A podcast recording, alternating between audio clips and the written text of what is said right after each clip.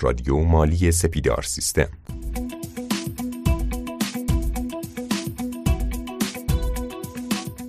سلام عرض می‌کنم خدمت شنوندگان عزیز رادیو مالی. امیدوارم که حالتون خوب باشه. با پادکست 109 از سری پادکست های رادیو مالی سپیدار سیستم در خدمت شما هستیم.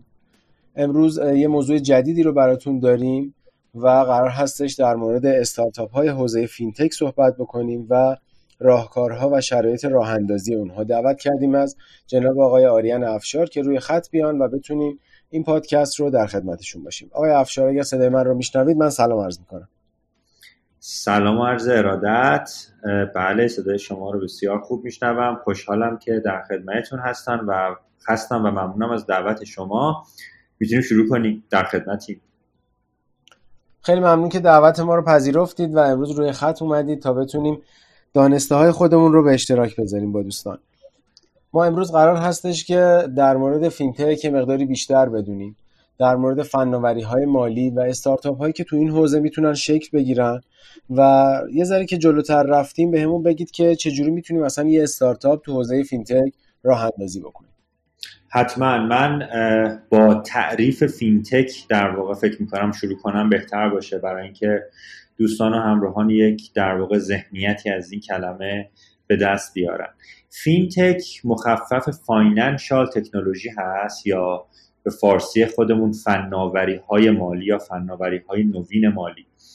اصولا خیلی ها فکر می‌کنن خدمات بانکداری دیجیتال یا اصطلاحا digital banking به نوعی فینتکه. البته این طرز فکر اشتباه نیست. فناوری های بانکی و digital banking جزوی از فینتک در واقع حساب میشن.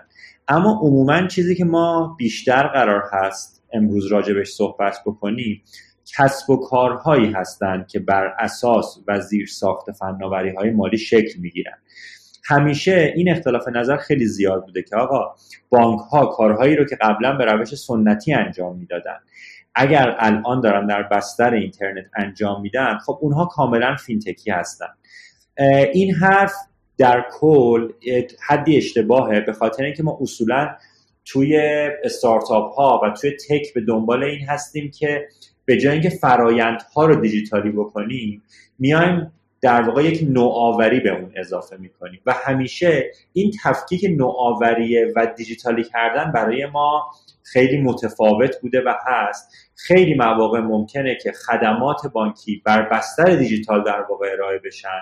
اما عموما اگر داریم راجع به استارتاپ صحبت می‌کنیم و استارتاپ های فینتکی داریم راجع به کسب و کارهای نوآورانه ای صحبت می‌کنیم که مدل کسب و کار در واقع مالی دارن و اون پشتشون بانک ها هنوز هستن.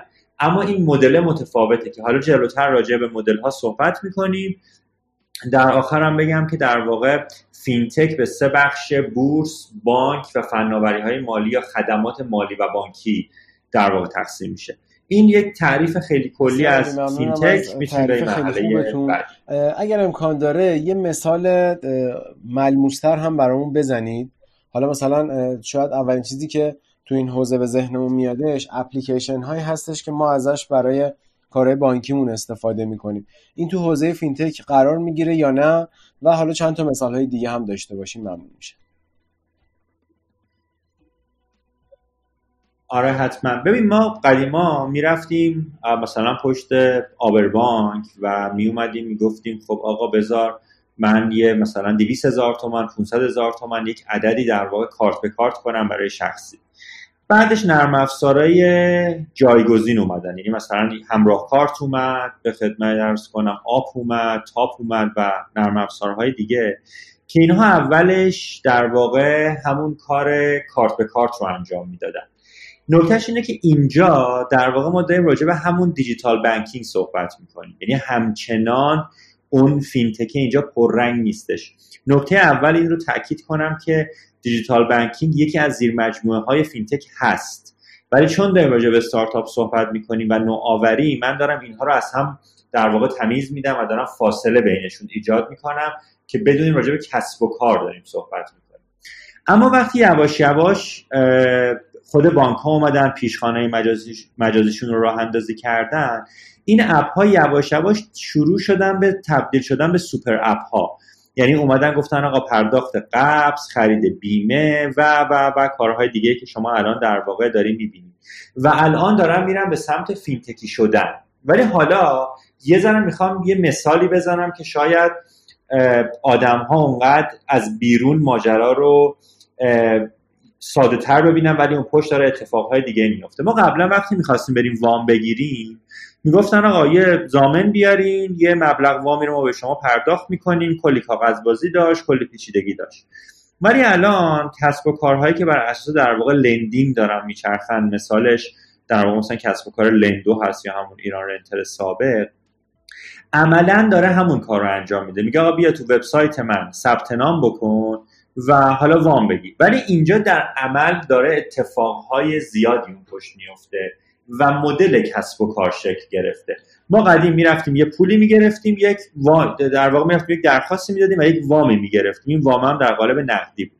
اما الان اگر این رو بخوایم به یک کسب و کار فناورانه محور و مالی بهش نگاه کنیم می‌تونیم یه بیایم این بکبون در واقع داستان رو ببینیم چه اتفاقی میفته من اگر میام الان در وبسایت مثلا لندو درخواست تأمین مالی میدم.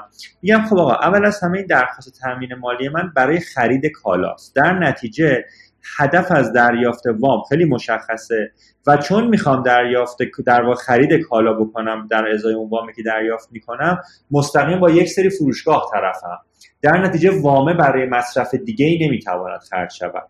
دو زامن رو حذف کرده. چرا؟ به این خاطر که میاد رفتار مالی شما و اون تعهد پذیری مالی شما رو یک بار بررسی می‌کنه و در نتیجه یک پروسه بسیار پیچیده ای رو حذف می‌کنه. و در نتیجه شما هرچی رفتار مالی متعهدتری داشته باشید در دفعات بعدی می‌تونید بیشتر وام بگیرید می‌تونید اگر خوش حساب بودید در واقع کردیت بیشتری داشته باشین و ورودی های مالی بیشتری رو برای خودتون در واقع ایجاد کنید. اینجاست که ما داریم میگیم آقا بانک همچنان هست سر جاشه به خاطر اینکه اون تأمین مالی اون چرخش حسابه تو بانک داره اتفاق میفته. اما این وسط یک کسب و کاری اومده که داره یک بار زیادی رو از دوش بانک برمیداره و کار در واقع کاربر یا اون یوزر نهایی رو راحت تر می‌کنه و همچنین ریسک بانک رو کمتر می‌کنه و بر اساس تحلیل رفتار کاربر داره سعی می‌کنه که اصطلاحا ما بهش میگیم نرخ نپول توی صنعت مالی داره اون رو پایینتر میاره. در نتیجه می‌بینیم که یک کسب و کاری شکل گرفته یک حوزه نوآوری داره و داره به بانک کمک می‌کنه. از اون طرف داره در واقع کار کردن کاربر رو هم راحت تر می‌کنه. امیدوارم پاسخ شما رو به درستی داده باشه.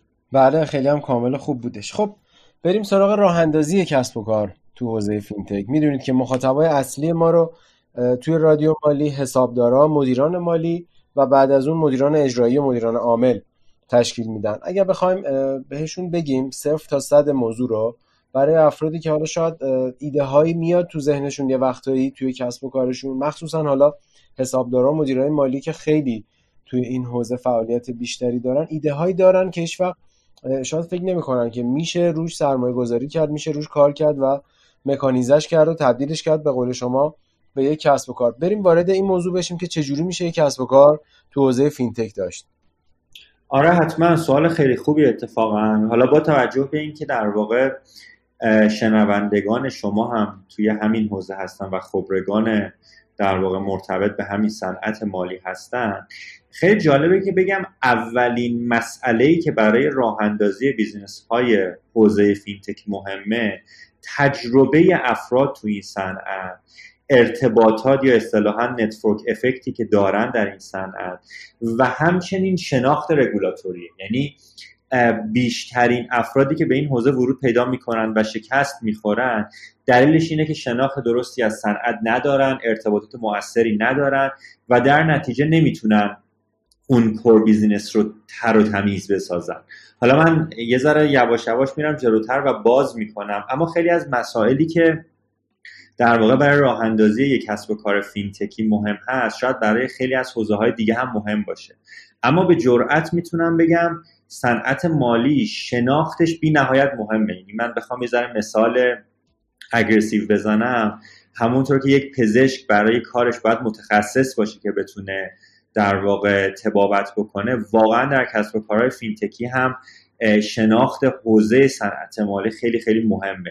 شاید تو حوزه های دیگه انقدر نشه محکم گفت که شناخت صنعت لازمه ولی حداقل می‌تونم بگم توی ایران با توجه به پیچیدگی هایی که وجود داره شناخت از حوزه شناخت از regulation یا همون قوانینش و network اون در واقع شبکه اطرافیان آدم جزو یکی از موارد بسیار بسیار مهمی هستش که برای ورود به صنعت لازم. اما حالا یه ذره بیام جلوتر. می‌خوام یه 7 تا از موارد مهمی که به نظر من اگر در واقع کسب و کار فینتکی داریم راه میندازیم رو باید بدونیم رو معرفی می‌کنم و میریم تو دلش خلاصه مفصلتر صحبت می‌کنیم.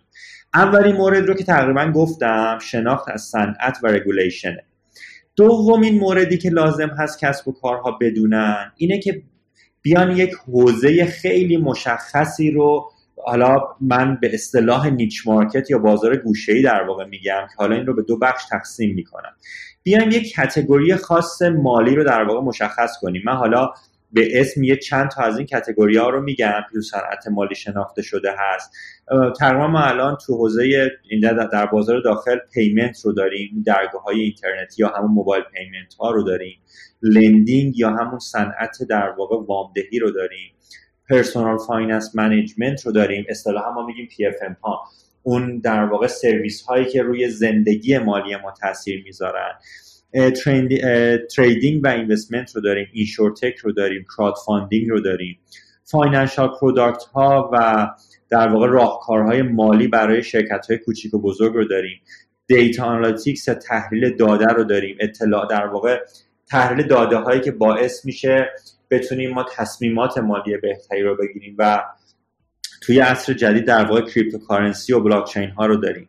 اینها یک تعدادی از حوزه ها و در واقع category های حوزه های مالی هستن. اولین گام اینه که اون فردی که خبره این کار هست بیاد بگه تو چه بخشی از صنعت مالی می‌خواد در واقع فعالیت بکنه انتخاب بکنه و بعد از اینکه اون انتخاب انجام شد حالا بیاد یک بخشی از مشتریان اون حوزه رو target کنه. چون توی فینتک اصولا خیلی خیلی پیچیده است برای اینکه مستقیم برید کل بازار رو بخواید target کنید. همیشه مثل خیلی از حوزه های دیگه وقتی category کلان در واقع مشخص میشه باید بیایم category جز...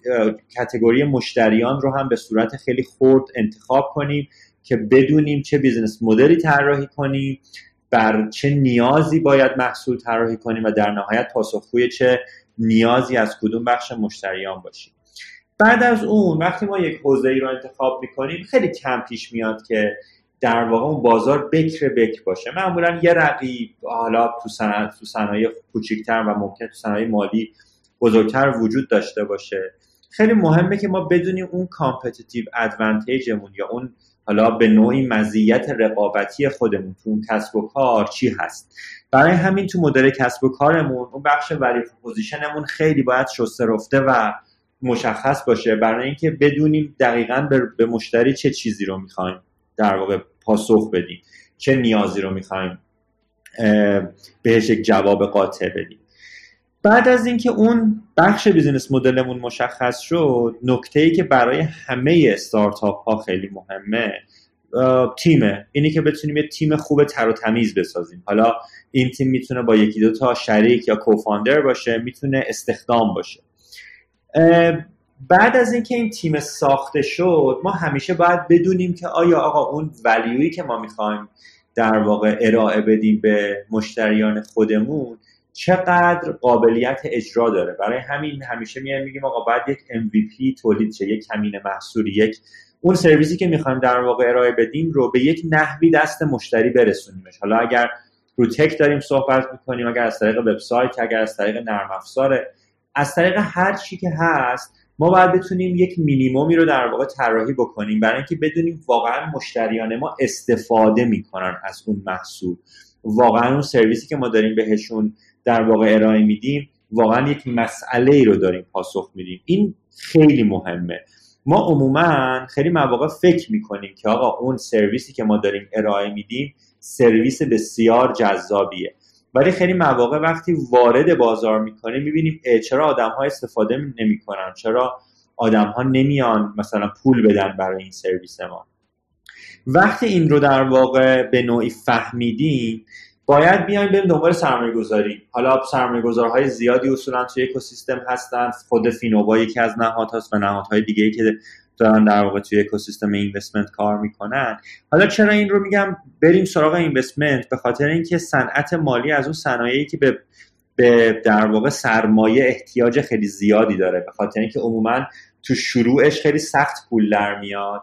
زمانی که ما یک database عظیمی از مشتری ایجاد کردیم این پول راحت تر در واقع در میاد. برای همین fund یک جزء یکی از مسائل بسیار بسیار مهم هست و در نهایت استانداردسازی فرایند هاست. به خاطر اینکه توی صنایع مالی اصولا فرایند چیز خیلی مهمیه. توی همه کسب و کارها همینطوره اما توی finance این قضیه بسیار بسیار اهمیت بیشتری پیدا می‌کنه.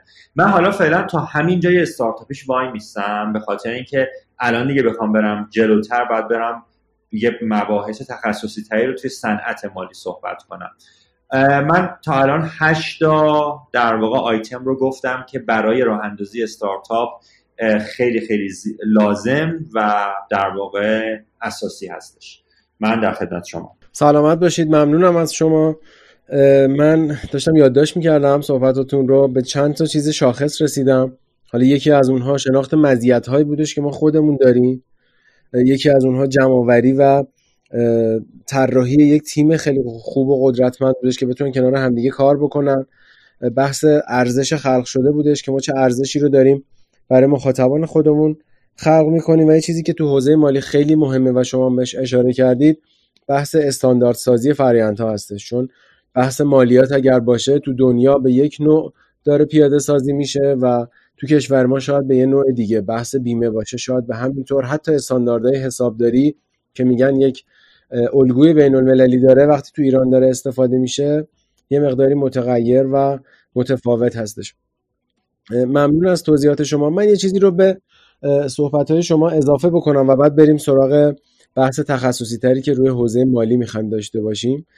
اون هم این هستش که فکر می‌کنم البته نگاه به بازار جهانی می‌تونه کسب و کارهای خیلی خوبی رو تو کشور ما به وجود بیاره. البته تو همون بحث اولیه شناخت حوزه و صنعت مالی میگنجه احتمالا ولی فکر می‌کنم خیلی از استارتاپ هایی که الان قدرتمند هستن تو کشور ما نمونه ایرانی شده یه استارتاپی هستن که تو خارج از کشور سالهای ساله دیگه الان بهشون استارتاپ نمیگن. سالهای ساله که الان تو کشورهای دیگه دنیا داره استفاده میشه و به یه شرکت خیلی بزرگ تبدیل شدن. فکر می‌کنم تو حوزه فینتک هم میشه با نگاه نگاه به جامعه بیرونی با یک تحقیق خیلی خوب توی جامعه مالی خارج از کشور حالا اروپا امریکا فرق نمی‌کنه. برسیم به یه سری حالا اپلیکیشن ها یه سری سایت ها یه سری فناوری هایی که بتونیم تو کشور خودمون هم داشته باشیم. شما با حرف من موافقی؟ آره ببین خیلی نکته درستی رو اشاره کردی. ما اصولا خب من از اون آدمام که میگم ما کپی کردن خیلی کار خوبیه ولی چیزی که توی کپی کردن مهمه چطوری کپی کردن و درست کپی کردن هستش. ببین ما حداقل می‌تونم به جرات بگم ما تو صنعت مالی نمی‌تونیم هیچ business ی رو مستقیم از خارج کپی کنیم. چون ما بانکداریمون کلا با خارج از کشور متفاوته. اما می‌تونیم ایده ها رو بگیریم. و وقتی اون تجربه که همون اول خیلی بهش اشاره کردم وجود داشته باشه ما می‌تونیم می‌تونیم اون ایده ها رو بومیش کنیم. خب؟ و اصولا با این کار مسیر رو و مسیر موفقیت رو خیلی کوتاهتر می‌کنیم. خیلی من تاکید می‌کنم که واقعا کپی کردن اصلا بد نیست. اما اینی که بدونیم چی رو داریم کپی می‌کنیم و چجوری کپی کنیم و اون چیزی که کپی می‌کنیم رو چطوری براش بازاریابی بکنیم ما در عمل داریم خیلی خیلی زیاد کار درستی رو انجام میدیم. برای همین حرف شما بسیار درسته. فقط به نکته هایی که من گفتم دوستان توجه بکنن. بسیار خب فکر می‌کنم با توجه به محدودیت زمان که داریم این پادکست رو بعد همینجا به پایان برسونیم. آقای افشار فکر می‌کنم ما قرار هستش تو روند ضبط پادکست ها بیایم در مورد این مواردی که امروز تیتوار بهشون اشاره کردیم به صورت تخصصی صحبت بکنیم. یعنی اگر گفتیم شناخت مزیت ها اگر گفتیم داشتن یک تیم اگر در مورد ارزش خلق شده صحبت کردیم قرار هستش که به صورت تخصصی بیایم بگیم اینا چی هستن چه کاربردهایی دارن چه جوری باید اتفاق بیفتن و در موردش بیشتر صحبت بکنیم. درسته؟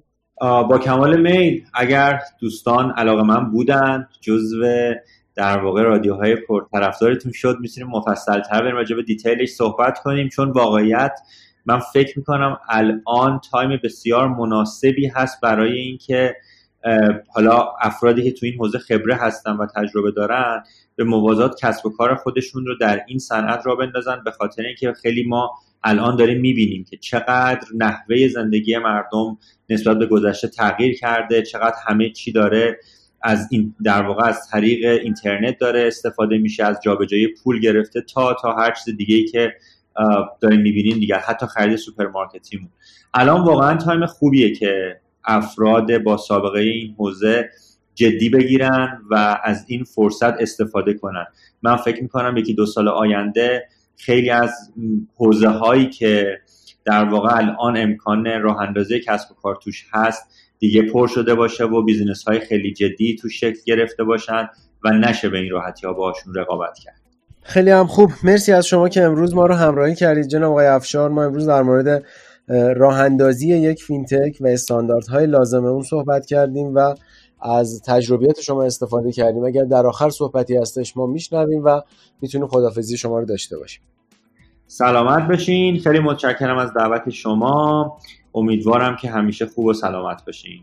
از اینکه شنونده رادیو مالی سپیدار سیستم هستید خیلی خوشحالیم. حتما نظرات و بازخوردهای خودتون رو در مورد حوزه‌ای که وارد شدیم و داریم در موردش صحبت می‌کنیم توی سرفصل کسب و کار برای ما ارسال بکنید. از طریق راه ارتباطی خوشحال میشیم که نظرات شما رو دریافت بکنیم. خداوند یار و نگهدارتون تا قسمت بعدی.